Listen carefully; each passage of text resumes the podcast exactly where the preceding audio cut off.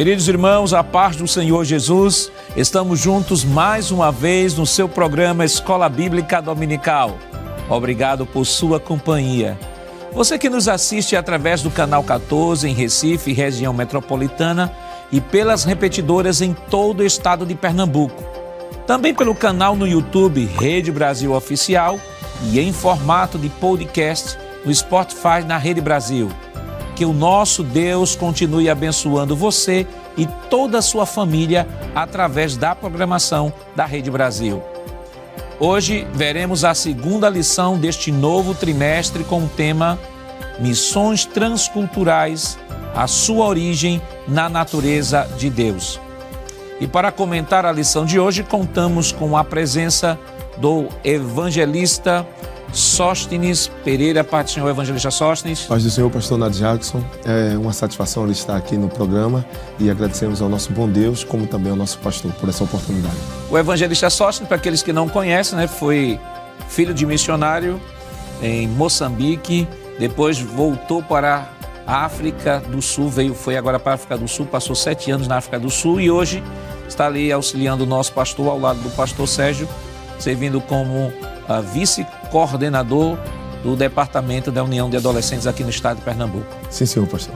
É um prazer tê-lo aqui conosco. Amém, pastor. Está conosco também o evangelista Alessandro Barreto, pastor irmão Alessandro. A paz do Senhor, pastor Nath Jackson, é um prazer. E o presbítero irmão Jonathan Zeder, pastor irmão Éder. Paz do Senhor, pastor Nath Jackson.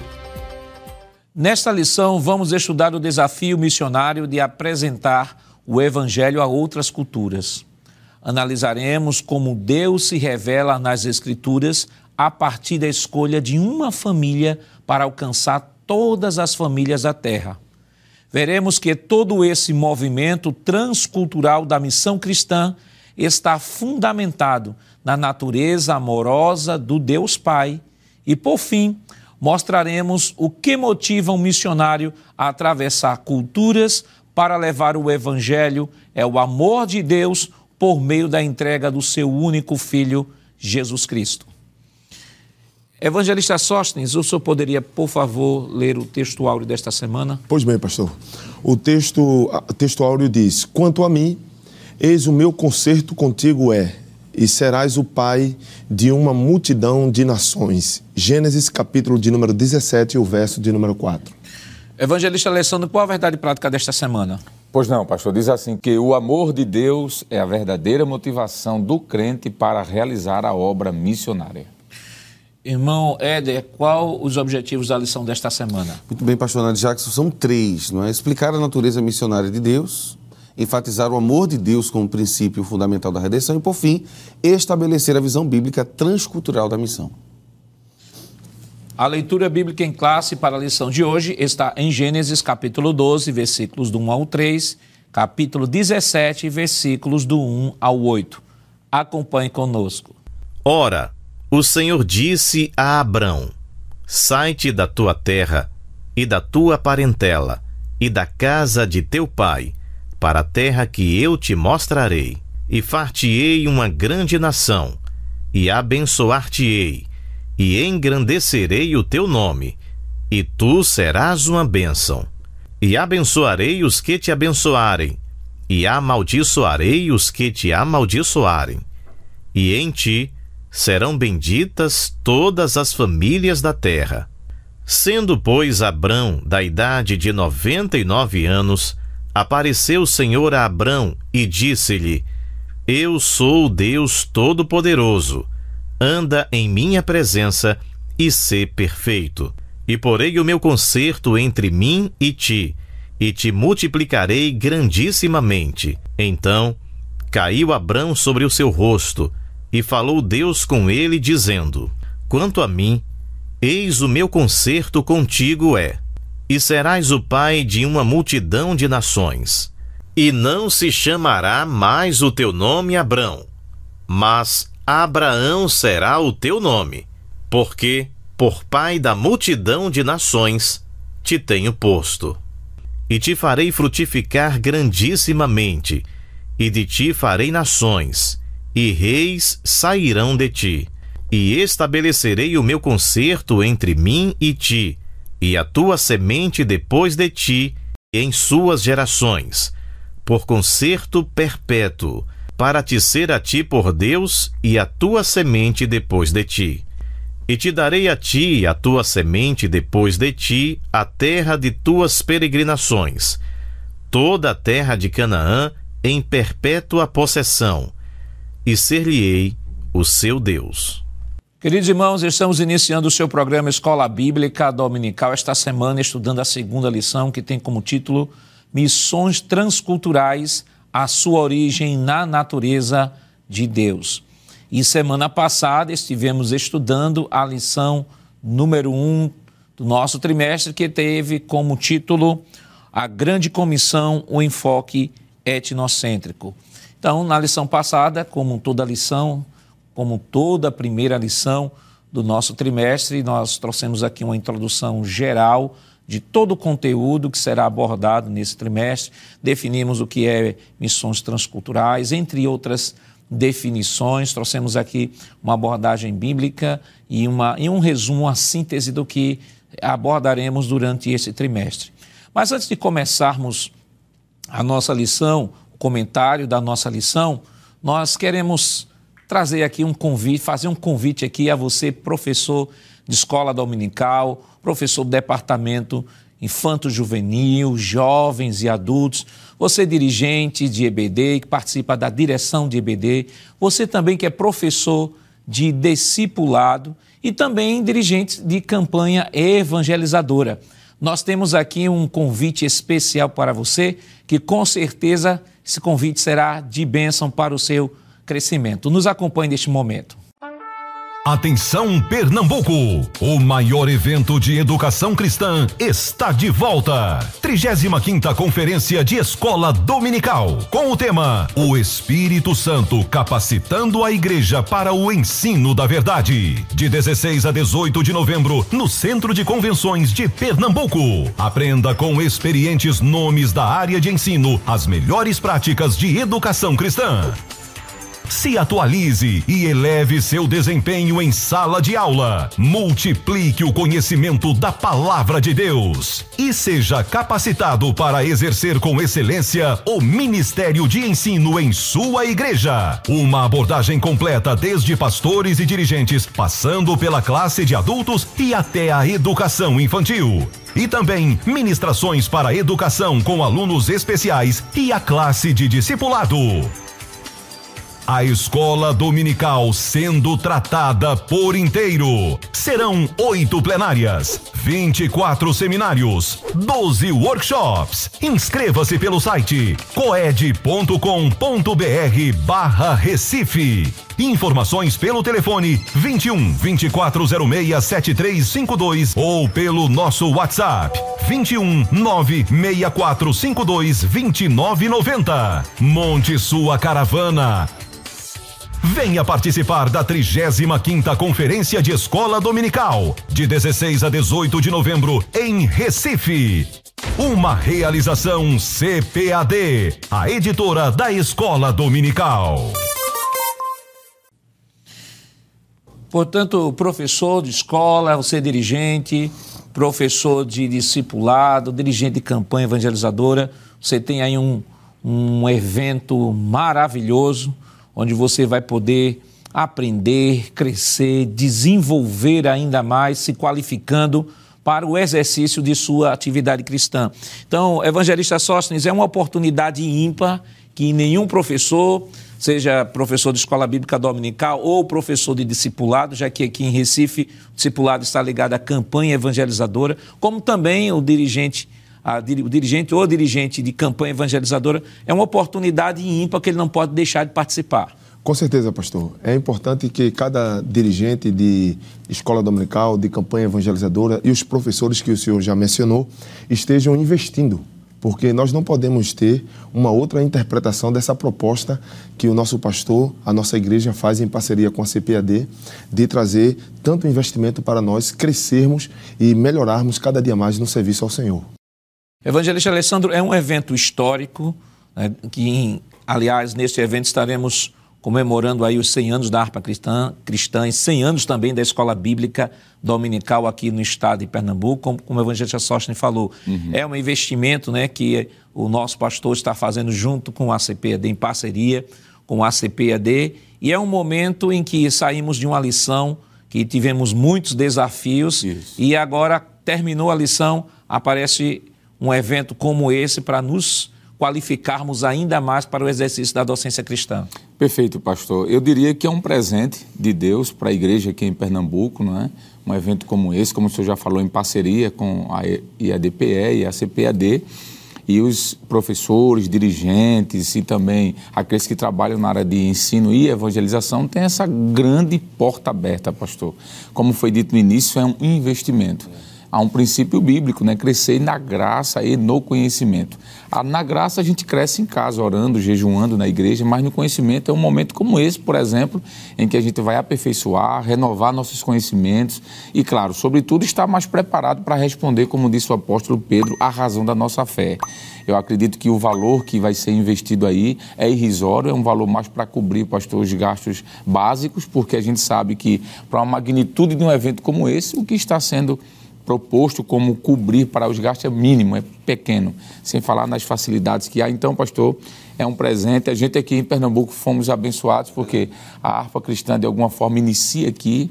A Escola Bíblica Dominical, a nível de Brasil, também tem seus primórdios ligados a Pernambuco. Então, por que não participar desse grande evento?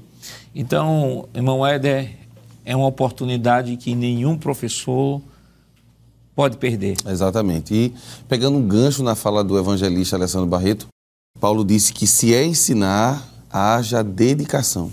E a ideia de dedicação é entrega, não é? Então, invista, invista na sua capacitação, aproveite. A gente não sabe quando vamos ter uma outra oportunidade como essa, é como foi bem dito aqui pelo ministro.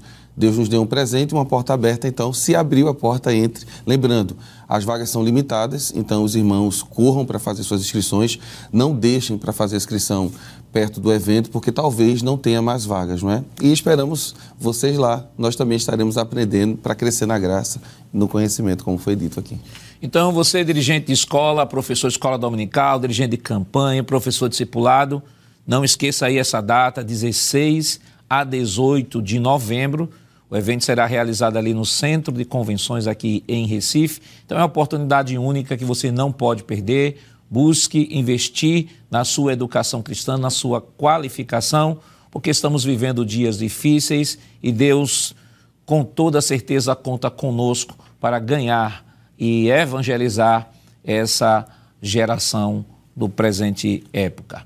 Queridos irmãos, a lição de hoje tem como título Missões Transculturais, a sua origem na natureza de Deus. Mas nós vamos, como comumente fazemos, apresentar algumas obras que você, professor, pode estar adquirindo, né? Veja aqui o site que está aparecendo aqui da Livraria Bereia, está aparecendo aqui na, na sua tela. Você pode entrar ali se você não, não reside aqui em Recife, você pode estar adquirindo estas obras através do site. E, e para você que mora aqui em Recife, nós temos ali a Livraria Berea, próxima ali do Templo Central, ao lado do Templo Central. Você pode estar adquirindo fisicamente esta obra. Com toda certeza, você vai ter um atendimento ali de primeira qualidade. Chegue lá e diga ali, olha, eu assisti o programa da Escola Dominical, foi indicado estas obras e o pastor Ned Jackson informou que eu tenho um descontozinho especial aqui e com toda certeza você terá um atendimento VIP ali na livraria Berea. Então nós temos a obra aqui Fundamentação Bíblica para a Evangelização do evangelista Sóstenes Pereira, né, publicado pela editora Berea, esta obra que nós aqui indicamos e referendamos. No programa 1, na lição 1, nós abordamos mais questões sobre esta obra aqui, apresentamos. Se você quiser saber mais detalhes sobre esta obra, você vai lá e revisa lá a introdução do programa da lição 1. E esta lição nós estamos recomendando né, como um livro também de apoio à nossa lição da Escola Bíblica Dominical. Com toda certeza é uma obra fantástica que não pode faltar em sua biblioteca. Nós temos também uma outra obra, é, é, a, a Força Pentecostal em Missões, é, de Paul, da editora CPAD, excelente obra também.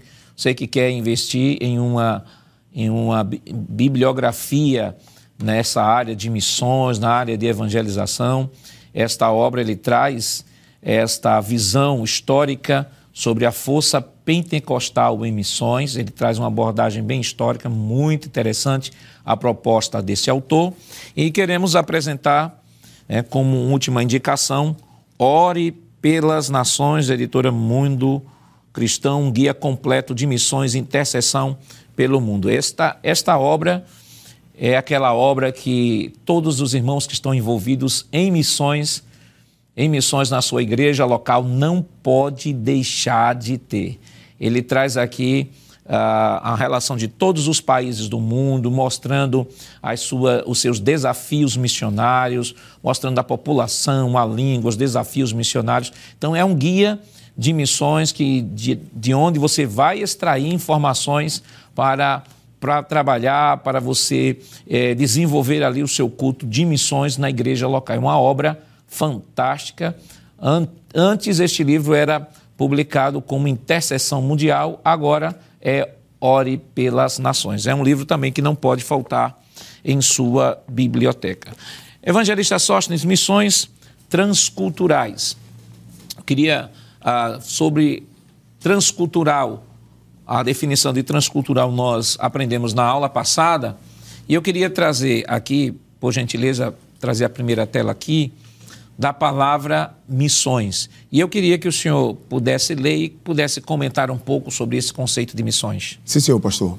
Nós temos aqui na tela o termo missões, que se refere ao envio de missionários a um lugar específico, atividades empreendidas por tais missionários, área geográfica em que os missionários atuam, mundo não cristão, que no caso é o, ter, é o campo missionário, série de serviços especiais destinados a aprofundar ou difundir a fé cristã, ambiente nominalmente cristão. É, nós, iniciando, pastor, com esta tela, nos traz um conceito, nós temos um conceito aqui de missões. É importante que o professor de escola dominical esteja preocupado em trazer a terminologia, e nós temos aqui o comentário da escola dominical, aqui em, Recife, em Pernambuco, que nos traz a definição do termo, que é um termo oriundo de uma expressão latina, missione, que se, que se originou, por sua vez, do verbo mitere, que significa ação, tarefa, ordem, mandado, compromisso, incumbência e encargo. Nós percebemos que a definição do termo é bastante importante, porém, o conceito de missões é importante também ser refletido com os alunos é, na sala de escola dominical, porque o conceito vai nos dar a compreensão daquilo que a igreja foi responsabilizada a cumprir, a fazer. A igreja ela tem esta responsabilidade, pastor, de enviar pessoas a lugares específicos para desenvolver também atividades que competem ao missionário que é enviado. Ele é enviado para proclamar a mensagem evangelística. E aí nós vemos que existe uma área onde ele atua e é justamente atuando no mundo não cristão. Porque a proposta do missionário, é, como falei, é uma proposta de uma mensagem evangelística, é a mensagem querigmática, que é uma mensagem, querigma é a palavra grega, que vai falar de uma proclamação que propõe um resultado. E aí esse missionário, ele precisa anunciar esta mensagem e, obviamente, que depois ele poderá se preocupar com outras atividades, como, por exemplo, ah, uma resposta social para as necessidades inerentes ao grupo específico onde ele atua. Às vezes existe uma questão de pessoas estarem sem educação, pessoas estarem sem alimento. Então, depois da proclamação, a igreja poderá cumprir esta responsabilidade, não seguindo uma ordem contrária. Uhum. Por isso que entendo ser importante a definição é, no sentido conceitual do termo. Vamos chamar a próxima tela.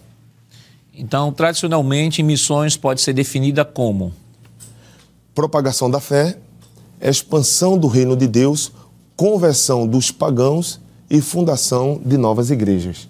Então, esses quatro pilares que temos aqui sobre a tradição É, esse, esse conceito é apresentado pelo missiólogo David Bosch na obra Missão Transformadora. É uma conceituação bastante importante que necessitamos refletir, porque, caso contrário, a igreja poderá estar se eh, envolvida com outras atividades, uhum. simplesmente propagar mas não procurando ter um resultado, ou simplesmente desenvolvendo atividades assistencialistas e não desenvolvendo de fato aquilo que ela foi é, desempenhada. Se lembrarmos da primeira lição, quando falamos de é, a, grande, a grande comissão, iremos nos lembrar que Jesus disse: Ide fazer discípulos. Isso. Obviamente que no discipulado podemos sim ajudar na questão de educação, na questão alimentícia, na questão de vestuário, porém, o discipulado aí é chamando esta pessoa para ser seguidor intrinsecamente de Cristo Jesus. Então vamos chamar a próxima tela. A tarefa de evangelização a outros povos envolve três focos. Primeiro, evangelho enculturado da Bíblia. Segundo, o mensageiro que pertence a outra cultura. E terceiro, o receptor que responde ao evangelho partindo do contexto de sua cultura.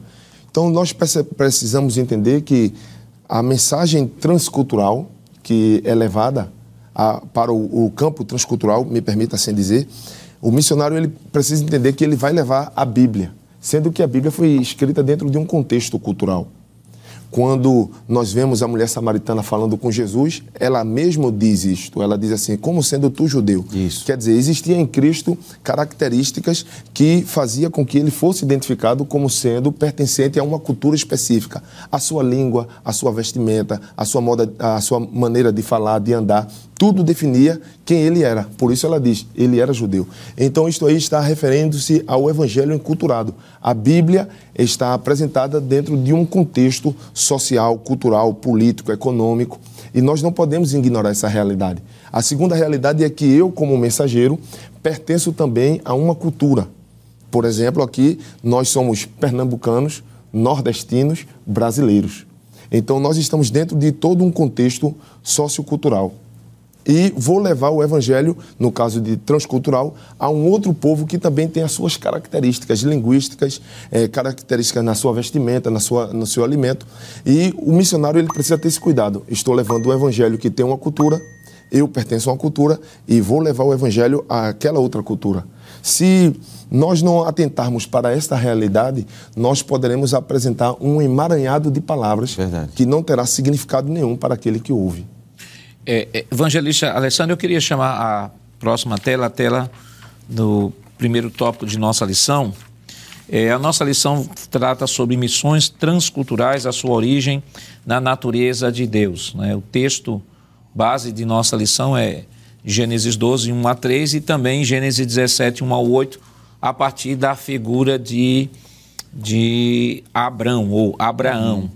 É, eu gostaria, é, evangelista, é claro que Abraão aqui é o divisor de águas, divisor de águas. Essa lição ela está tratando, na verdade, sobre o desenvolvimento da, da história da salvação a partir da natureza de Deus como o primeiro missionário, que é um dos tópicos de nossa lição. Mas quando falamos sobre a missão transcultural ou Deus como o missionário ou a obra de missões a, a grande comissão fundamentada na natureza de Deus.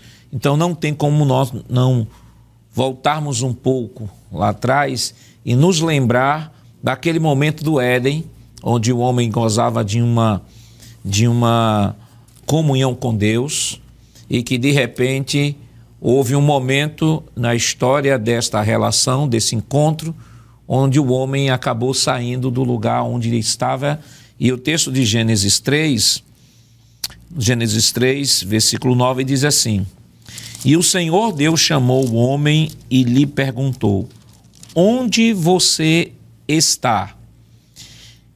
Versículo 10: Ele respondeu: Ouvi a tua voz no jardim, e porque estava nu, tive medo e me escondi. Deus perguntou: quem lhe disse que você estava nu?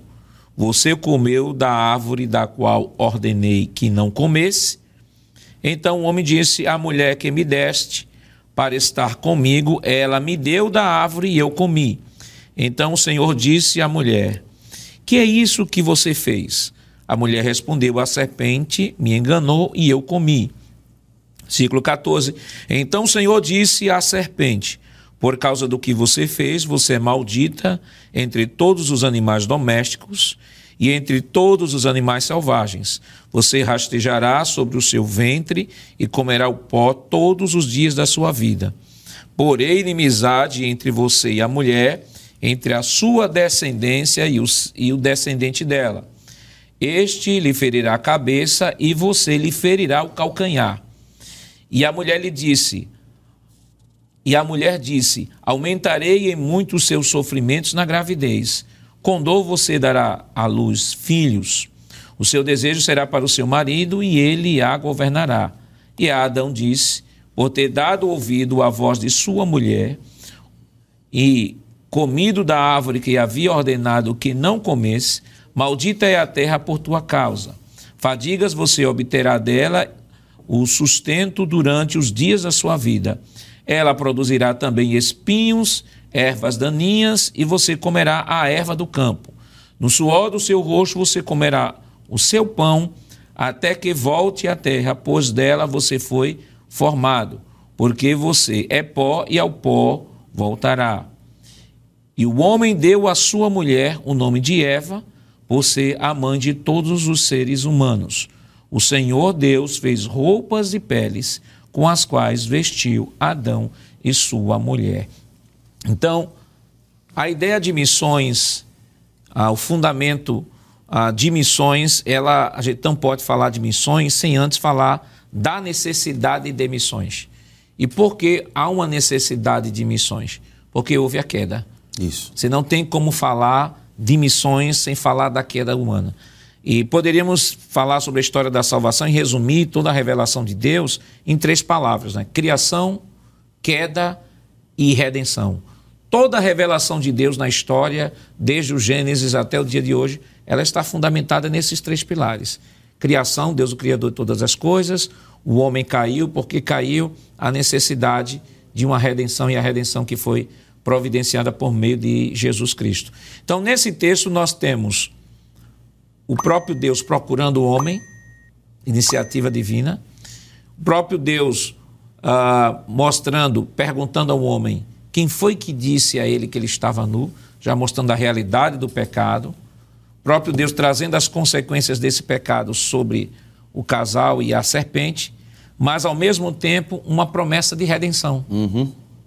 Uma promessa de redenção, e não só uma promessa de redenção, mas um ato paliativo redentor que é bem, que é bem simbólico, que Deus, eles haviam pego folhas para se vestirem, Deus coloca pele de animal.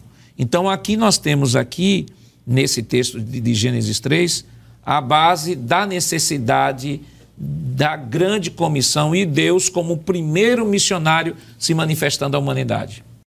Perfeito, pastor. Eu penso que o melhor exemplo de tratar sobre a própria, o próprio tema da lição de hoje, que é missões transculturais, é começar realmente nesse texto de Gênesis 3, não é? porque nós vamos ver um pouco mais à frente o que seria essa missão transcultural, por exemplo. É quando, em resumidamente palavras, é quando alguém sai da sua cultura para uma cultura diferente. Quando sai de, da sua localização para uma localização diferente. Foi mais ou menos isso que Deus fez. Geograficamente falando, ele sai do mundo espiritual para vir ao mundo físico atrás do homem caído, como é. o senhor mesmo falou. Culturalmente falando, ele sai de uma cultura divina para uma cultura humana caída e ele sai para ir resgatar esse homem. Então eu penso que essa ação de Deus em visitar Adão ali no Éden é um exemplo fantástico do que é missões transculturais. Deus quebra aqui a barreira geográfica, a barreira linguística, a barreira cultural, basicamente o exemplo de missões transculturais no Éden. E o que me chama a atenção é que Deus vai atrás, pastor, de um homem que estava precisando de ajuda, Aleluia. de socorro. Aleluia. E Deus age em prol desse homem caído, proporcionando-lhe ali, por exemplo, a mensagem da redenção, porque há aqui a primeira promessa de Cristo, né? Isso. Gênesis 3 e 15. Deus traz aqui a mensagem também, não só da redenção, mas a mensagem de esperança, quando é colocado naquele homem uma veste, que faz alusão ao sacrifício vicário de Cristo no futuro, no Novo Testamento, a pessoa de Cristo é esse cordeiro que é sacrificado, desculpe-me, e é coberto a sua nudez. Isso fala de cobrir, e o sacrifício cobre, ele a transgressão trouxe ao homem uma decadência moral e espiritual, mas o sacrifício de Cristo cobre esse pecado, ele é perdoado, ele tem acesso a Deus. E concluindo, eu diria que essa mensagem de Deus ir até o homem fala também de oportunidade. Quando o missionário, por exemplo, sai da sua terra, do seu povo, da sua língua e transpassa, por exemplo, geograficamente falando, essa distância, ele vai levar aquele povo perdido ali uma mensagem de esperança. É. Então eu penso, pastor, que não tem nada melhor do que começar de fato no Éden, mostrando que em Adão todos os homens estão caídos. Isso. É o que Paulo disse em, Corim, em Romanos 13, 23 porque todos os homens estão destituídos de Deus. Então, quando Deus vai em busca de Adão, em outras palavras, Deus está indo em busca das nações. É. Porque lá em Atos dos Apóstolos, quando Lucas escreve o que está acontecendo no ministério de Paulo, ele diz que em Adão todos são representados. Então, se Deus foi em busca de Adão, Deus vai em busca das nações. Glória a Deus. Pastor. Não é em busca de um homem só. Porque a Bíblia nos deixa claro de que em Adão todos pecaram. E todos aqui está incluído todas as nações, todas as línguas, todas as culturas. Então, se Deus vai em busca de Adão, em outras palavras, a Bíblia está dizendo: Deus, como primeiro missionário, foi em busca de todas as nações. Fica aqui o paradigma, fica aqui o exemplo, e é o que Cristo vai fazer. É. E depois a igreja dá continuidade. Por isso é que a igreja transpassa geograficamente, culturalmente, a questão de, da, da, da alimentação, enfim, todas as barreiras que a igreja enfrenta é copiando o que Deus fez lá no Éden. Qual a relevância de Abraão nesse projeto de Deus? Qual o significado de Abraão na história da salvação? Mas isso nós estaremos comentando depois do nosso rápido intervalo. Voltamos já.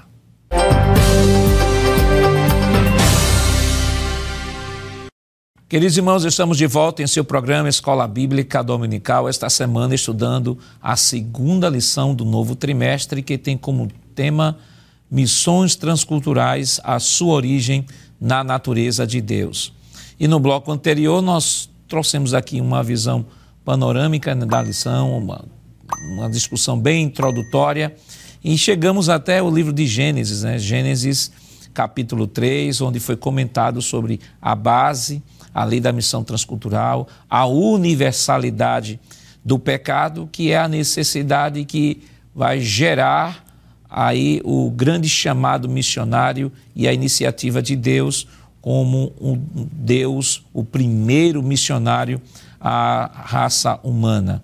E aí nós comentamos aqui no capítulo 3 e agora nós vamos para a nossa lição que traz como base aí Abraão, a chamada de Abraão.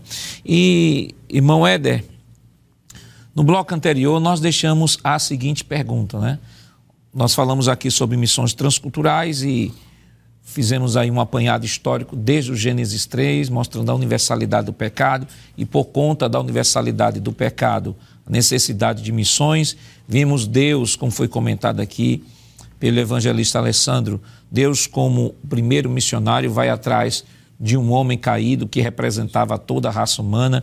Simbolicamente, Deus atrás de Deus vai buscar todas as nações, porque todas as nações estavam ali representadas em Adão.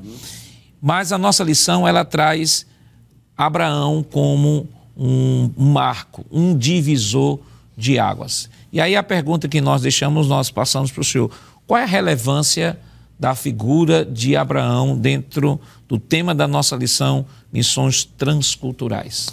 Muito bem, pastor Nando Jackson e queridos professores, a abrangência de Abraão, ou o porquê de Deus vai a ele, é porque a partir dele existe um projeto divino. Lembrando, o projeto é divino.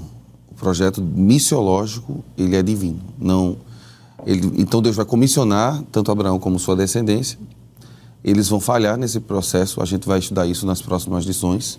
Deus vai trazer a igreja para que a igreja conclua o seu projeto, mas o projeto de Deus ele está em curso, né? Isso é tão belo, pastor, que se o senhor me permite, no capítulo 5 do Gênesis, eu vou retomar a fala do evangelista Alessandro e, e chegar a Abraão. No capítulo 5 é traçada a linha genealógica de Adão. E é interessante que a partir daqui você vai observar sempre, professor. Fulano viveu tantos dias, gerou, tantos anos, perdão, gerou Beltrano, e a partir daquele momento que gerou Beltrano, que é a figura principal do capítulo 5, é, viveu mais tanto tempo e morreu. E aí gerou o próximo e vai até chegar numa figura que é o Enoque, não é? Capítulo 5, vamos abrir nossas Bíblias, e o versículo número 21 e 22. Enoque viveu 65 anos e gerou Metusalém. Algumas versões diz Matusalém, não é? Enoque andou com Deus, verso 22, e depois que gerou Metusalém, viveu 300 anos e teve filhos e filhas. Todos os dias de Enoque foram 365 anos. Enoque andou com Deus e não foi mais visto porque Deus o levou para junto de si. Então, essa é a segunda figura, depois de Adão, que tem um relacionamento tão íntimo, íntimo com Deus que Deus o leva para si. O próximo é o Noé, que é o descendente de Adão, descendente de Sete, descendente de Enoque. E aí nós temos Noé, o qual Deus vai preservar dentro da arca, e dentre os três filhos, né, nós temos o Sem, que é de onde vai surgir é, os semitas que vêm de Abraão. Só que existe uma realidade aqui que o povo falava uma língua só. Então, nesse período histórico, nós temos uma só nação, nesse pensamento, um grupo só, depois da saída da arca.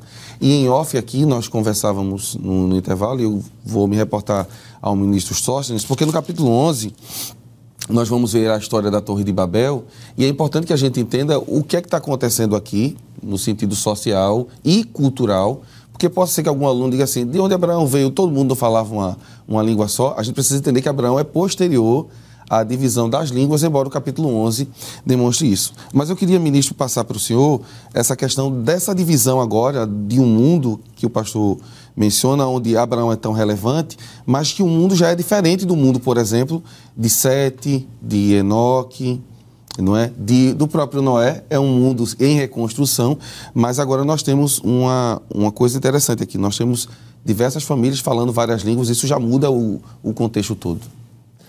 É assim, é, é interessante perceber que até então, culturalmente, é, dentro de um contexto bíblico que nós estamos tratando, é, os, as pessoas ali viviam dentro de, dentro de um contexto. Uhum. Porque nós podemos ver que cultura é um sistema de conhecimento. Que é passado, né, de geração. Exatamente, um sistema de conhecimento onde um grupo de pessoas é, tendem a agir de forma coletiva dentro de uma mesma proposta, dentro de um mo mesmo modo de vida. Isto se relaciona à questão linguística, à questão comportamental, à questão de valores. Essas pessoas vivem da mesma maneira. Até Gênesis 11, nós vemos isto. Por isso que em Gênesis 11, versículo 1 diz assim: "E era toda a terra de uma mesma língua e de uma mesma fala". No verso de número 4 diz assim: "E disseram: Eia, edifiquemos nós uma cidade e uma torre cujo cume toque nos céus e façamos-nos um nome, para que não sejamos espalhados sobre a face da terra. Então veja que culturalmente eles tinham o mesmo propósito, a mesma língua, a mesma maneira de viver. E o interessante é que no verso de número 6, o Senhor mesmo testifica disso, porque diz assim: E o Senhor disse: Eis que o povo é um, Isso. e todos têm uma mesma língua. Então, comportamentalmente, o povo estava dentro de um contexto. Sendo que de Gênesis 1, versículo 1, de Gênesis 11, desculpe, versículo 1, e Gênesis 11 e o versículo 6 para Gênesis 12, aonde a chamada de o, né? o comentarista da lição, o pastor Wagner, vem apresentar a, a missão transcultural, nós vemos que no versículo 3 diz assim: E abençoarei os que te abençoarem, e amaldiçoarei os que te amaldiçoarem, e em ti serão benditas todas as famílias da terra. Alguns comentaristas, eh, se baseando dentro da arqueologia bíblica, vão perceber que há um intervalo de tempo de Gênesis versículo 11, versículo 1, capítulo 11, versículo 1 e Gênesis capítulo 11, versículo 6 para Gênesis 12, um intervalo de tempo de 450 anos aproximadamente. E justamente nessa diversidade linguística que vai acontecer, automaticamente eu falando essa língua vou entender desta forma. Então vai ser criado novos valores, vão ser Isso. criados novos valores, automaticamente novos comportamentos, nova maneira de viver. E nesse período de 450 anos vão surgir, pastor, aproximadamente 35 famílias que futuramente são em potencial é, protótipos de clãs, de tribos, de nações e estados. E aqui Deus já está dizendo: Glória a Deus. em ti serão benditas todas as nações Glória e todas as famílias. Deus está falando aqui de uma, de uma proposta para, eh, para Abraão de transculturação. Ele está falando todas as famílias serão benditas através de ti. E vale ressaltar que, como já foi dito aqui, Abraão já está já está num, num momento histórico posterior à, à Torre de Babel. Isso, né? A cultura, as línguas já foram dispersas. Deus foi o agente que promoveu a, a diversificação de línguas. Estamos, temos aí a origem das diversas línguas do mundo, pelo menos os troncos linguísticos, né? porque a língua ela é viva, ela é dinâmica, daí vai se desdobrando em outras línguas, em outras ramificações. E, e o senhor trouxe uma, uma informação bastante importante, né? porque o professor, às vezes, quando estamos lendo o livro do Gênesis, a, a sensação que nós temos é que, à medida que os fatos vão acontecendo sucessivamente. né? E aí o, o evangelista trouxe aqui uma informação preciosíssima, que é importante que o professor tenha isso em mente quando se deparar com a leitura do Gênesis, é que entre capítulos de Gênesis existe o que nós chamamos de lapsos temporais, ou seja, existe tempos entre um capítulo e outro. A nossa sensação é que Deus criou tudo, ah, que Deus criou tudo, depois de sete dias o homem descansou, depois no outro dia o homem foi pecou, e Deus já botou para fora do jardim do Éden, mas existem lapsos temporais aí entre capítulos de Gênesis, tanto que uma, alguém às vezes até questiona, né, como é que Caim saiu e foi residir em uma cidade se só tinha Adão, Eva, Caim e Abel. Então, o que é isso? São lapsos temporais, não foi uma coisa que foi acontecendo simultaneamente. Então, evangelista Alessandro, Pois não, pastor. é, a nossa lição ela vai falar sobre a natureza missionária de Deus, um chamado de Abraão. É, Abraão é a figura que Deus que Deus escolhe, né, escolhe para manifestar mais à frente a pessoa do Senhor Jesus Cristo.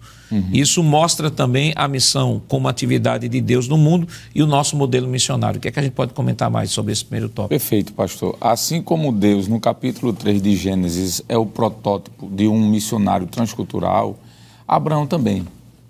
O texto inicia dizendo, Deus dizendo, sai da tua terra para uma que eu te mostrarei. Abraão não sabia onde era, só sabia que tinha uma missão. A missão trans- transcultural é assim: o missionário sai da terra dele para uma terra que ele nunca foi, por exemplo, que ele não conhece. Ele pode até ter um conhecimento teórico através de um curso missiológico, de uma pesquisa, de uma preparação, mas ele está indo para uma terra, pastor, que ele nunca entrou. É. Foi o que aconteceu com Abraão. Por isso que Abraão e Deus aqui são comparados como, missio- como missionários transculturais. Ele foi para uma terra que a língua era diferente, o costume era diferente, o clima provavelmente, apesar de ser ali no semiárido, mas há uma certa diver- diferença de um lugar para outro. Então Abraão, ele é sim, aqui, ele é o exemplo do que é uma missão, uma missão transcultural. E é interessante que o texto diz que o Senhor mandou ele para ir uma terra que ele jamais tinha ido. Hebreus, o escritor de Hebreus, no capítulo 11, versículo 8, ele vai dizer isso. Isso aqui é, é muito interessante, eu gostaria de ler. Veja aqui como está estampado essa obra missionária. Pela fé, que é o que o missionário também faz. né? Ele sai daqui para um lugar, ele não sabe de nada, ele vai obedecendo, mas pela fé também. Abraão sendo chamado, e aqui falar de missão é um chamado também. Isso. Obedeceu, missão é uma obediência. São palavras que se a gente pudesse discorrer aqui, falaríamos. Indo para um lugar que havia de receber por herança. Aí diz assim, ele saiu sem saber para onde ir. Isso é a missão, pastor. O missionário, quando ele vai para uma obra transcultural, ele sabe, talvez, geograficamente o local, mas não sabe o que vai lhe esperar ali, o que lhe aguarda ali. E quando nós olhamos, por exemplo, para textos como Gálatas capítulo 3, tem um texto aqui muito interessante, versículo 8. Ora, tendo a Escritura previsto que Deus havia de justificar pela fé os gentios, anunciou primeiro o Evangelho a Abraão, dizendo: Todas as nações serão benditas em ti. Então veja que é, Abraão ele é anunciador do Evangelho. Há um missiólogo que eu gosto muito de ler, ele diz que aqui em Gênesis 12 está o proto-evangelho.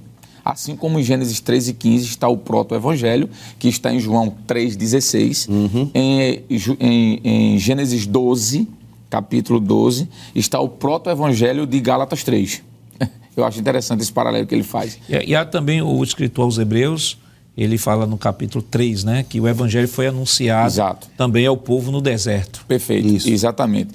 Então esse texto, pastor, também faz paralelo ao capítulo 3 de Gálatas, verso 8, mas também o verso 16. Veja o que é que diz aqui. Ora, as promessas foram feitas a Abraão e a sua posteridade. Está aqui no singular.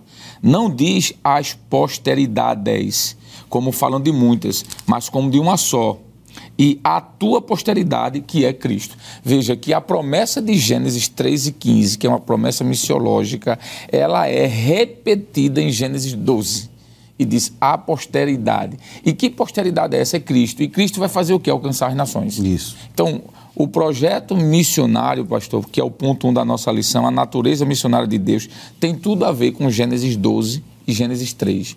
Eu gostei quando foi feito o paralelo aqui entre Noé e, e Enoque, mas o ápice, digamos assim, dessa mensagem está em Abraão. É aqui onde acontece a segunda chamada missionária, vamos assim dizer, ou promessa missionária. E ela é transcultural também, porque diz todas as nações, todas as famílias. Aqui não está falando apenas de asiático, de europeu, de africano, de americano, não. De euro... Não, todas as nações serão benditas. E essa palavra bendita, pastor, aqui eu quero concluir a minha fala, ela é interessante porque ela tem a ver com o evangelho. Quando a gente vai, por exemplo, para a tradução do Antigo Testamento do hebraico para o grego, que é a, a, a versão Septuaginta. A Septuaginta, né?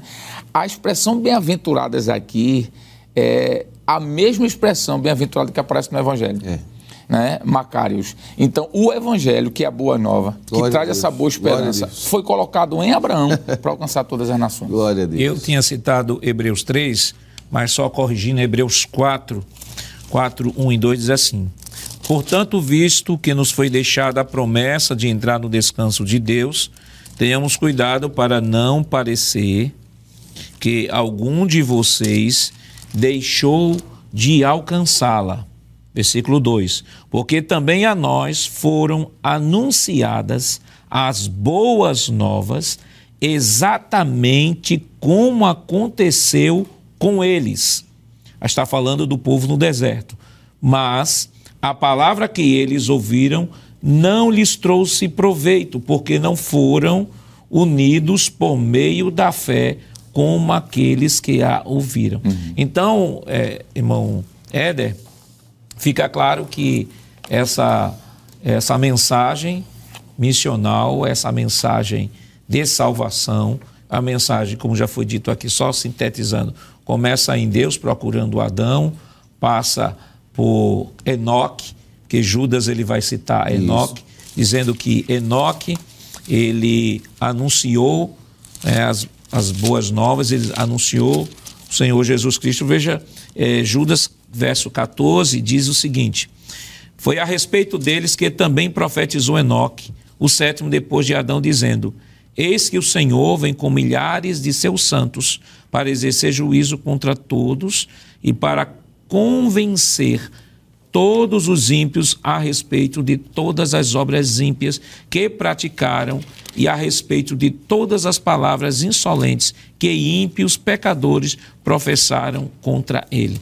Então, observe, aqui a ideia da universalidade do pecado. Sim. Veja que ele vem, vem com Deus, depois com Enoque, depois com, com Noé, agora com Abraão.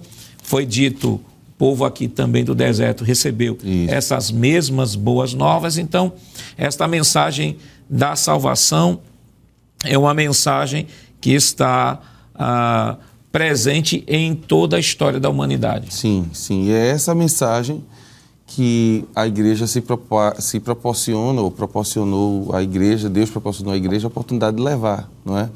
É, é belo essa sua colocação, pastor Jacques, porque nós vamos ver em Deus, em Deus. Eu sempre estou apontando, né? Em Deus. Porque a, a, beleza do Evangelho é exatamente isso, essa boa notícia que Deus tem para dar para os homens. Né? O Senhor citou Adão no momento de tragédia, queda. Deus vai falar com ele. Enoque é uma geração perversa que é o único que anda com Deus. Deus o tira para si. Noé é uma geração que Deus vai literalmente resetar tudo. E aí Deus traz uma boa notícia para ele. E agora, através de Abraão, ele vai anunciar a todas as famílias. Então, para a glória de Deus, essa é a mensagem que Deus vem propagando desde o Éden. E que mensagem é essa, irmão Jonatas? A mensagem que nele mesmo, através do seu filho Jesus, nós poderemos ter a remissão dos nossos pecados que é aquilo que a gente herdou lá de Gênesis 3. Né? Quando tudo foi maldito, e bem dito pelo evangelista Alessandro Barreto, no capítulo 3 de Romanos, verso 23, todos pecaram, estão destituídos. Capítulo 5, o salário do pecado é a morte. Não é? Toda essa, essa esse desdobramento da doutrina do pecado em Cristo é resolvido. Só que Deus, ele de forma antecipada, e isso é belíssimo, ele vem paulatinamente anunciando aos homens que existe uma forma de você se livrar da condenação e do juízo. E essa maneira é através da mensagem do Evangelho. Que talvez você não entenda como é que o Evangelho foi anunciado primeiramente a Abraão. A ideia ali é de que, como disse o evangelista Alessandro, a mensagem está sendo gradativamente apresentada ao homem. Então, para a concepção de Abraão, a ideia de sair da sua terra e do meio da sua parentela fala de mudança uma mudança cultural. A gente sabe que os pais de Abraão e a família eram idólatras, não é? Isso fica muito claro em Josué. Quando Josué diz assim, vocês vão servir aos deuses que serviram vossos pais, ele está fazendo referência a Tera, não é? A geração que veio de Tera, uma geração que não seguia a Deus. Então, por isso Deus tem que tirá-lo de lá. Tirá-lo para quê? para levá-lo a outra nação e distribuir a mensagem que ele recebeu. Qual a mensagem? Que Deus traria salvação através do seu descendente. Então, sim, para a glória de Deus, a mensagem está sendo anunciada, mas ela sempre foi anunciada, pastor. Eu gostaria de chamar a próxima tela. E na próxima tela, Evangelista Sorte, nós temos o amor de Deus, o, o princípio fundamental Isso. da história da redenção. O amor de Deus, a redenção no Antigo e a redenção no Novo. Então, esta mensagem missional, esta grande comissão, ela tem o próprio Deus como seu fundamento. Exatamente, pastor. Eu gostaria de utilizar essa última expressão que o senhor utilizou, tendo o próprio Deus como fundamento, para é, chamar a atenção dos professores que estão nos acompanhando agora, os queridos irmãos, que o professor Alessandro, professor Éder, todos aqui estão sempre apontando para Deus. E é importante entender que a natureza da missão, ela se inicia em Deus. Ela tem origem em Deus. É, além de ter origem em Deus, ela é sustentada por Deus. Glória a Deus. E o propósito da missão é o próprio Deus. Se nós entendermos desta maneira, nós teremos facilidade para lidar com diversas situações que nós vamos ver até mesmo na narrativa bíblica. Porque se nós tomarmos como base Romanos capítulo de número 11, nós iremos perceber que em algum momento Israel falhou Isso. no propósito missional, naquilo que Deus chamou Israel para ser. E mesmo Israel falhando, tem um momento que Paulo apresenta isto, dizendo de uma possibilidade de até a mesma igreja falhar. Isso. E ele diz: estejam atentos, porque vocês foram enxertados. E aí nós vemos que existe uma possibilidade. Não é que a igreja vai falhar, porque até o próprio Jesus fala dessa possibilidade quando ele diz: olha, se vocês se calarem, as pedras, as pedras clamarão. Então, nessa possibilidade de uma falha, perceba que a missão não falha. Oh, e por que ela não falha? Porque ela está baseada glória em Deus. Deus. O fundamento do amor, a redenção no Antigo Testamento é apresentado desta maneira, em Cristo mostrando que Deus é o, o que origina esta proposta, ele mostra o modelo e em seguida ele vai mostrar: eu vou sustentar isso aqui, oh, enviando o Espírito Santo. Existe um investimento feito pelo próprio, pelo próprio Deus através do envio de Jesus Cristo, o investimento através do envio do Espírito Santo e o investimento feito através das promessas feitas à própria igreja, quando ele diz: as portas do inferno não prevalecerão contra a minha igreja. Então nós vemos aí este amor sendo revelado é, através da, da, da sua proposta missionária. Qual a visão bíblica do caráter transcultural da missão? Mas isso nós estaremos comentando depois do nosso rápido intervalo. Voltamos já.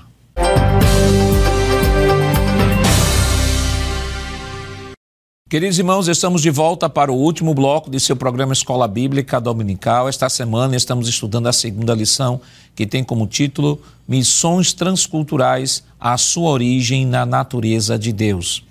E antes de continuarmos aqui conversando, né, comentando a nossa lição, gostaria de fazer um convite a você que é dirigente de EBD, professor de escola dominical, departamento infantil juvenil, jovens e adultos, a você que é professor de discipulado e também dirigente de campanha evangelizadora, nós temos um convite especial para lhe fazer neste momento. Nos acompanhe.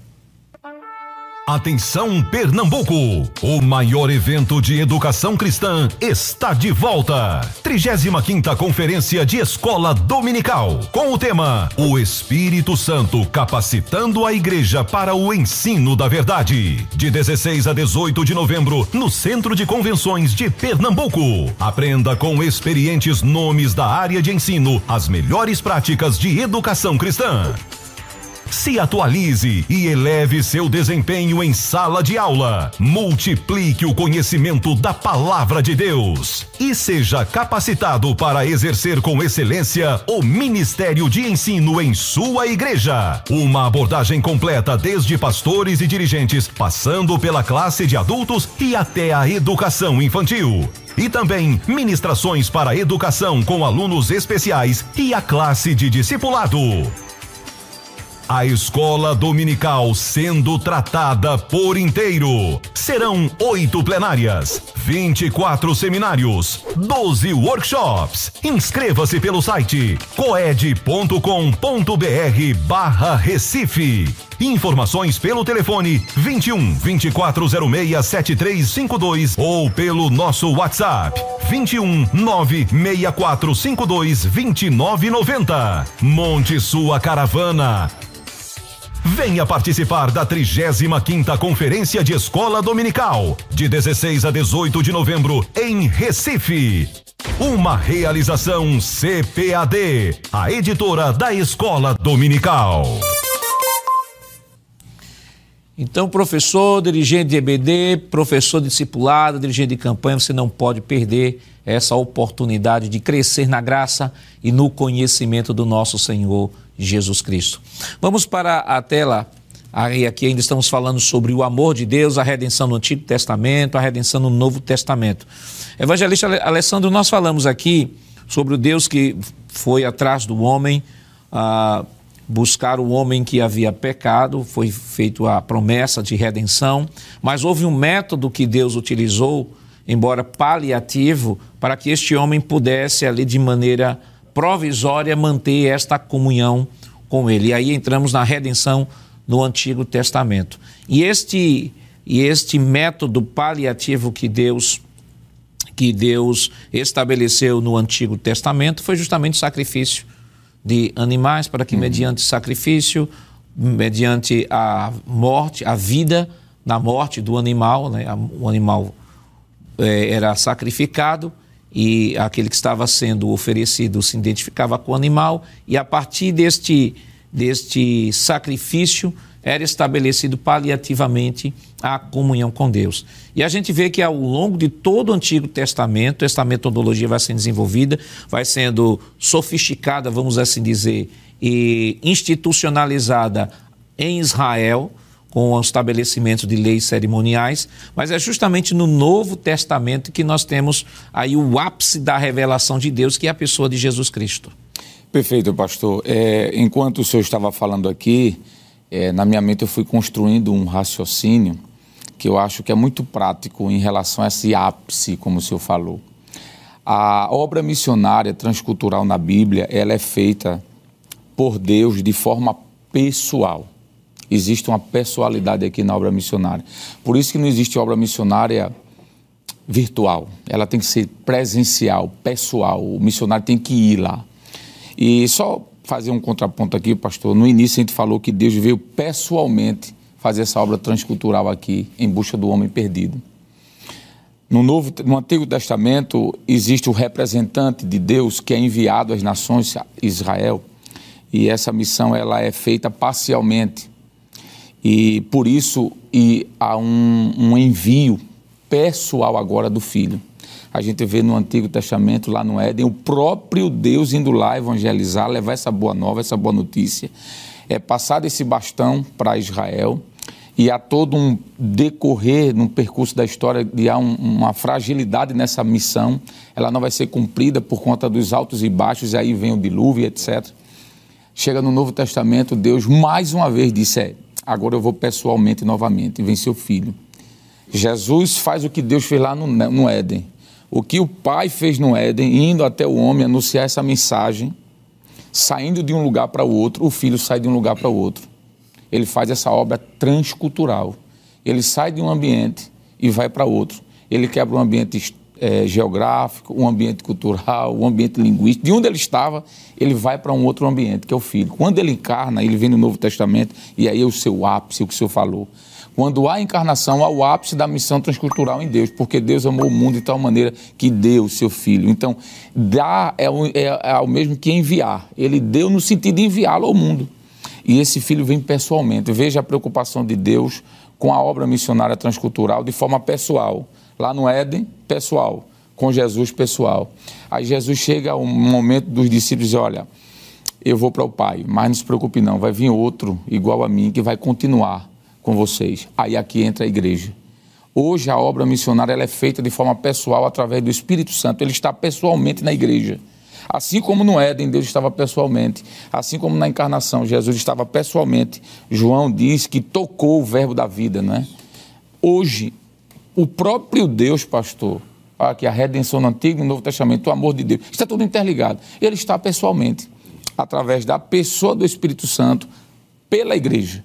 Então, quando um missionário ele sai daqui para um outro país, isso é o ápice da missão de Deus também, que começou no Éden que passou por Israel, que foi manifestado em Cristo e que está hoje através da igreja no Espírito Santo, ou através do Espírito Santo na igreja, melhor dizendo.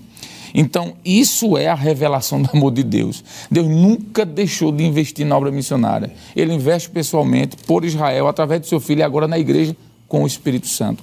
Então, eu diria que essa missão, essa missio Dei, né, a missão de Deus, ela não parou. Isso mostra que o amor de Deus está manifestado, trazendo salvação a todos os homens, agora, através da igreja, pelo Espírito Santo. Volto a dizer: se Deus veio pessoalmente no Éden, enviou seu filho pessoalmente na encarnação, está com seu espírito pessoalmente na igreja, o missionário também ele faz isso, pastor. Ele sai pessoalmente da sua terra e vai levar essa mensagem de amor a outra cultura. Por isso que é maravilhoso falar de missões é até emocionante dizer de que nós estamos fazendo o que Deus fez. E quando falo Deus, eu falo as três pessoas da Trindade, porque o Pai é Deus, o Filho é Deus e o Espírito Santo é Deus. Eu queria chamar a próxima tela, próxima tela, a visão bíblica do caráter transcultural da missão, um Deus missionário, a escolha de Israel e sua missão e a escolha da igreja. Então nós temos aqui uma síntese da história da salvação. O Deus que inicia no Gênesis depois escolhe Abraão, de Abraão uma descendência, e da descendência, como já foi dito aqui, Israel acaba falhando no seu papel. Deus, é, Deus estabelece a igreja, Jesus diz: Sobre esta pedra edificarei a minha igreja. A igreja recebe a missão de cumprir este papel. Ao receber esta missão, também é alertada, como foi dito aqui pelo evangelista lá em Romanos 9 a 11 vocês não se orgulhem, porque assim como os ramos naturais eles foram cortados, vocês também podem ser tirados. Não vá se orgulhar não, mas a igreja ela cumpre o seu papel na propagação deste evangelho, mas também vale destacar uma coisa, de que o fato de Israel ter falhado no Antigo Testamento em nenhum momento joga Israel na vala comum. Não de qualquer nação, porque há um projeto de Deus para Israel que vai de fato se concretizar. E Romanos 11 deixa isso claro. Romanos 9, Deus escolheu Israel. Romanos 10, Israel rejeitou. E Romanos 11, Deus há de restaurar a, o remanescente. Então nós temos aqui no terceiro tópico, um desenho da, de uma síntese da história da salvação. Exatamente, pastor. E a beleza é que, novamente, né, voltamos para começar com Deus, um Deus missionário. E, e, eu queria destacar três questões sobre esse Deus missionário. Né? Primeiro, é um Deus que ama incondicionalmente. Porque se a gente for pensar direitinho, é, nós não somos seres amáveis, não é? Nossos pais, e quando falo nossos pais, estou me referindo a Adão e Eva, eles vão prevaricar contra o Senhor, vão pecar contra o Senhor, desobedecer dentro do jardim que Deus deu para eles zelarem e mesmo assim esses homens, no caso, esse homem e esta mulher, eles vão deturpar a mensagem que Deus deu e vão ser tirados do jardim, mas Deus, com o seu amor incondicional, ele vai atingir é, essas pessoas. Isso pode ser visto, por exemplo, no, na primeira carta de João, capítulo 4, verso 19, que diz que Deus ele nos ama é, primeiro do que nós amamos a Ele. E se a gente for perceber, eu vou fazer o link daquilo que o evangelista Barreto fez agora há pouco. Esse amor incondicional também deve estar imbuído no coração do missionário. Por quê? O missionário ele vai ter que abrir mão da sua cultura, muitas vezes da sua própria língua materna, para abraçar outra cultura e ele vai precisar abraçar essas pessoas de forma incondicional, no sentido de recebê-las. É claro que o evangelho vai transformá-las, mas no, no, sentido de recepção, ele vai ter que atender aquela cultura, não é? Nós temos relatos de inúmeros missionários que tiveram que deixar seus diplomas de lado, tiveram que deixar seus livros de lado para abraçar uma cultura que nem tinha isso ainda. Né? E isso nós vimos também em Deus. É um amor imparcial, porque Deus ama todo mundo. Não existe pessoas que Deus ama e pessoas que Deus não ama, Deus ama todos. Né? O amor de Deus é tão absurdo que um dos ladrões que estão colocados na cruz com Jesus, ele observa esse amor. Né? É, é um texto absurdo de Lucas, não é? onde o evangelista narra dizendo que o Senhor Jesus fala aquelas sete palavras e o, o ladrão do lado, Marcos vai dizer que os dois xingam ele o dia todo, ou o momento que ele está ali, mas em um dado momento um deles para de, de reclamar, observa ele e pergunta se tem uma oportunidade. Ele diz que sim. Então é um amor tão absurdo e imparcial que não é só para pessoas que são boas. Né? Jesus certa vez disse que ele não veio chamar os bons, mas veio chamar os pecadores ao arrependimento. E é essa mensagem que o missionário também precisa ser. O missionário precisa ser imparcial. Ele não vai, ele não vai pregar apenas para quem ele quer. Ele precisa pregar para todos, porque todos precisam ser alcançados pelo Evangelho. Eu termino dizendo é, ainda tratando né, um Deus missionário, é, que esse amor é imensurável. A Bíblia vai dizer em João 3,16, o texto áureo da Bíblia, que Deus amou o mundo de tal maneira que ele deu o seu filho unigênito. E esse amor também deve estar imbuído no coração do missionário, porque ele vai ter que se doar. Quantos missionários nós não conhecemos, não é? Que morreram no campo missionário.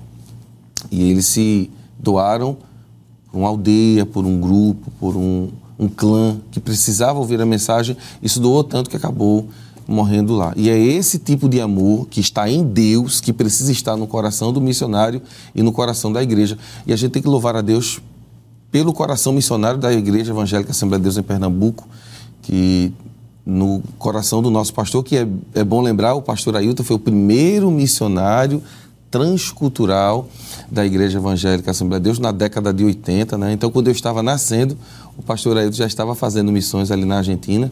Depois dele, inúmeros outros missionários estão fazendo a obra de Deus com esse amor que está no coração de Deus e está no coração da Igreja Pernambucana. Não é? E espero que esteja também no coração de você que está nos assistindo aí. Evangelista Sóstenes, a gente percebe esse desenvolvimento lógico, né? um Deus missionário, Deus missionário que comissionou Israel para essa missão e depois comissionou a igreja para esta missão. E na execução da missão dessa igreja, vale destacar de que a igreja ela precisa cumprir a sua missão na sua inteireza e precisa falar do evangelho no seu conceito essência, né? Porque, por exemplo, Existem hoje, hoje pessoas que estão fazendo missões transculturais, mas a mensagem que está sendo levada nessa missão transcultural já não contempla mais a, a, a doutrina da queda, já não fala mais de salvação. Na verdade, a missão transcultural para estes grupos estava focado apenas ah, em missões assistencialistas voltadas para o âmbito social, desprovido qualquer de qualquer mensagem de arrependimento, de fé, de salvação, de pecado. Então, nesse sentido, ainda que indo fazer esta missão transcultural, mas não pode ser entendido como missão da igreja, porque perdeu o conceito da igreja. Exatamente. Pastor, é interessante responder essa sua eh, pergunta, que também não deixa de ser uma reflexão, é, baseando nos textos bíblicos. Eu gostaria de convidar os irmãos para uma breve leitura do texto bíblico da primeira carta do apóstolo Paulo, capítulo 10, versículo de número 11. Ele diz assim: Ora, tudo isso lhes sobreveio como figuras e estão escritas para aviso nosso, para quem já são chegados os fins dos séculos. Ainda gostaria de ler outro texto em Colossenses, Colossenses capítulo de número 2 e o versículo de número 17, que diz assim, versículo 16 e 17, que diz assim, portanto, ninguém vos julgue pelo comer ou pelo beber, ou por causa dos dias de festa, ou da lua nova, ou dos sábados, que são sombras das coisas futuras, mas o corpo é de Cristo. Finalmente, é, Hebreus, capítulo de número 10, e o versículo de número 1, que diz assim: Porque tendo a lei a sombra dos bens futuros e não a imagem exata das coisas, nunca pelos mesmos sacrifícios que continuamente se oferecem cada ano, pode aperfeiçoar os que a eles se chegam.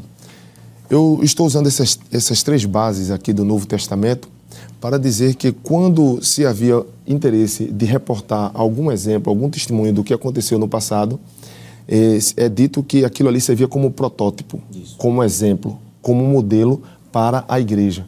Quando nós observamos a escolha de Israel e a sua missão, nós podemos olhar para o passado e perceber em Israel esse modelo de Deus. Deus estabeleceu um modelo. E aí nós iremos perceber o quê?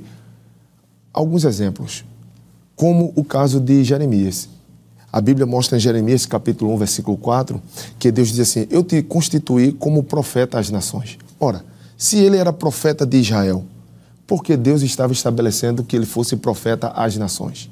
Era justamente Deus vislumbrando a, a atividade transcultural que a igreja viria a fazer no futuro. Então aquilo seria como sombra. Uhum. Então nós iremos perceber, por exemplo, rapidamente, Jeremias, capítulo de número 46, é só para que o professor ele possa ter um respaldo fundamentado nas escrituras. A epígrafe diz assim: profecia contra várias nações, a invasão e conquista do Egito. No versículo capítulo 47, profecia contra os filisteus. Capítulo 48, profecia contra Moabe. Capítulo 49, profecia contra os amonitas. Ainda no capítulo 49, versículo 7, profecia contra os edomitas. Versículo 23, profecia contra Damasco. Versículo 28, profecia contra a Arábia. Versículo 34, profecia contra os elamitas. É, capítulo 50, profecia contra a Babilônia. Nós vemos aqui ele sendo levado para profetizar para as nações de forma transcultural. Quando a gente olha para Ezequiel, a gente vai ver o mesmo exemplo. Ezequiel profetizando para diversas nações. E aí vem a resposta. Eles trouxeram a mensagem integral. Eles não corromperam a mensagem. Glória a Deus. Eles não manipularam a mensagem. Eles fizeram aquilo que Deus designou. Veja que Deus fez tanta questão por outro profeta chamado Jonas. Existe um livro no Antigo Testamento que é um livro plenamente transcultural, aonde ele é levado para uma nação que não tem nada a ver com ele, que era uma nação que não se deveria amar. Uhum mas ele é levado para aquela nação e ele prega a mensagem sem nenhuma manipulação, sem nenhuma outra proposta ideológica, nenhuma proposta de comportamentos e tendências sociais. Ele vai pregar a mensagem bíblica. Então, quando nós olhamos a igreja, ela deve seguir esse mesmo exemplo, fundamentando escrituristicamente a mensagem que ela deve pregar. O modelo já foi estabelecido. Não precisamos de invenções, não precisamos de novidade, só precisamos seguir o que a Bíblia nos apresenta. Glória a Deus. Aliás, esse assunto foi tratado quando estudamos no, no trimestre passado o Evangelho de Alessandro, quando falamos sobre a relativização da doutrina do pecado, Uhum. e ali foi falado sobre o evangelho social, a desconstrução, né, se dá foco mais questão Uhum. social do que a mensagem, e o evangelista pôde, é, uma vasta, um vasto conteúdo aí de referências bíblicas, Uhum. é, provar de que a igreja ela tem que manter a sua identidade, assim como Israel manteve a mensagem que recebeu lá atrás do próprio Deus, que comissionou um e depois comissionou o outro. É, evangelista, o nosso tempo já está apertadinho. O que é que a gente pode, em síntese, ao professor que está nos acompanhando neste momento, é, o que é que a gente pode orientar para que ele possa desenvolver bem essa aula? Ótimo, pastor. É, quando a gente fala de missões transculturais, nós somos levados a pensar apenas em uma missão que está fora do nosso país. Mas a missão, a missão transcultural ela é uma missão também no nosso país. Por exemplo, se sairmos daqui, de Pernambuco, para o Amazonas, nós vamos encontrar outra nação, outra cultura, quero dizer, dentro da mesma nação. Então, missão transcultural não fala necessariamente, pastor, de outro país. Se eu saio daqui, de, de Recife, e vou para o Agreste de, de- de Pernambuco, lá eu vou encontrar uma outra cultura. Então, quando eu saio daqui e vou lá, isso é, de alguma forma, isso é uma missão transcultural, não é transcontinental. Aí é uma outra situação. Então, o que eu diria é que no nosso meio, pastor, por incrível que pareça, aqui em Recife, na capital pernambucana, nós podemos fazer missões transculturais locais. Entende? É uma missão transcultural, porque existem culturas diferentes. Por exemplo, dentro do academicismo existe uma cultura, pastor. Dentro da política existe uma cultura. Enfim, dentro de bairros, não é? Sim, sim. comunidades, lá naquela comunidade existe uma cultura específica daquela comunidade. Então, eu entendo que essa, miss- essa, essa lição, pastor, é muito mais abrangente. Ela fala de uma missão transcultural, transcontinental, outro país, mas transcultural no meu lugar onde eu moro. E existem povos que precisam ser alcançados, por incrível que pareça, aqui na nossa região. Então, mais uma vez, o interesse de fazer missão, levar a palavra e cumprir o ID do Senhor Jesus. Além das colônias, né, das diversas colônias Sim, que a gente sim. tem, Perfeito. colônia japonesa, colônia russa, colônia Exatamente. polonesa, diversas povos colônias, indígenas, diversos né? povos, é, principalmente nesse mundo globalizado, eles- temos recebido diversos estrangeiros, né? Nós temos os venezuelanos, nós Uhum. temos os haitianos, nós temos os africanos que vemos em abundância aqui na região metropolitana. Perfeito. É, irmão Éder, Duas situações, bem rapidinho. Primeiro, não podemos mudar a mensagem. A gente não pode mudar a mensagem. Nenhum pregador está autorizado a mudar a mensagem do Evangelho. Nenhum de nós. Então devemos pregar a mensagem conforme nós recebemos. Segundo, já que eu não posso ir transcontinentalmente, como foi mencionado aqui, eu posso contribuir para que a minha igreja local possa manter os missionários lá. Então, se você é um amante de missões e sabe que você não tem uma chamada para atravessar o oceano e pregar lá, ajude sua igreja a manter os missionários que estão lá. Né? Contribua com alegria, porque é também uma forma de fazer missões. Orar, mas também contribuir. Evangelho Sóstenes. Eu gostaria de concluir, pastor, essa participação citando David, Dave- David Livingstone, que foi um dos maiores missionários no século passado. Ele disse: Deus teve um único filho e fez dele missionário. Glória a Deus.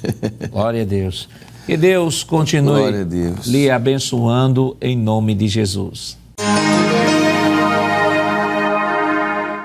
Queridos irmãos, depois de uma lição tão maravilhosa, vamos orar ao Senhor. Evangelista Alessandro, o Senhor nos dá a honra. Por favor, pastor. Pai querido, queremos louvar o teu nome, te agradecer pela tua palavra que foi nesta ocasião mencionada e lida, estudada.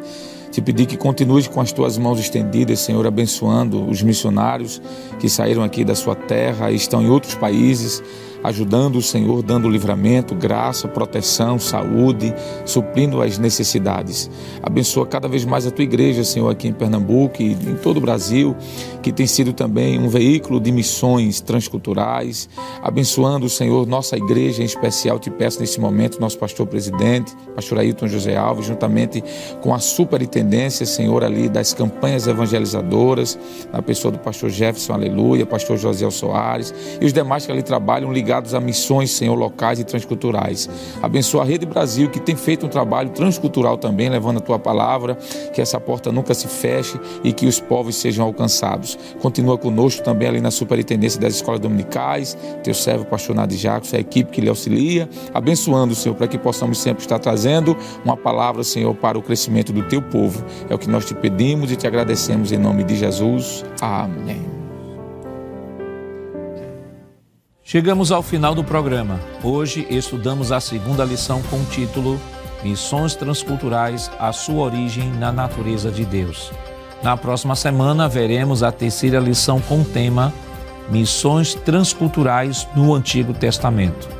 O programa Escola Bíblica Dominical vai ao ar na TV toda sexta-feira, às 21h30 e no sábado, às 16 horas.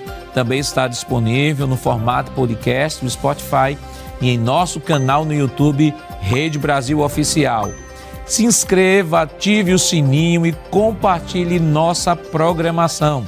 Obrigado por sua audiência e até o próximo programa. Que a graça de nosso Senhor Jesus Cristo, o amor de Deus, nosso Pai, a comunhão do seu Santo Espírito estejam com todos hoje para todo sempre. Amém.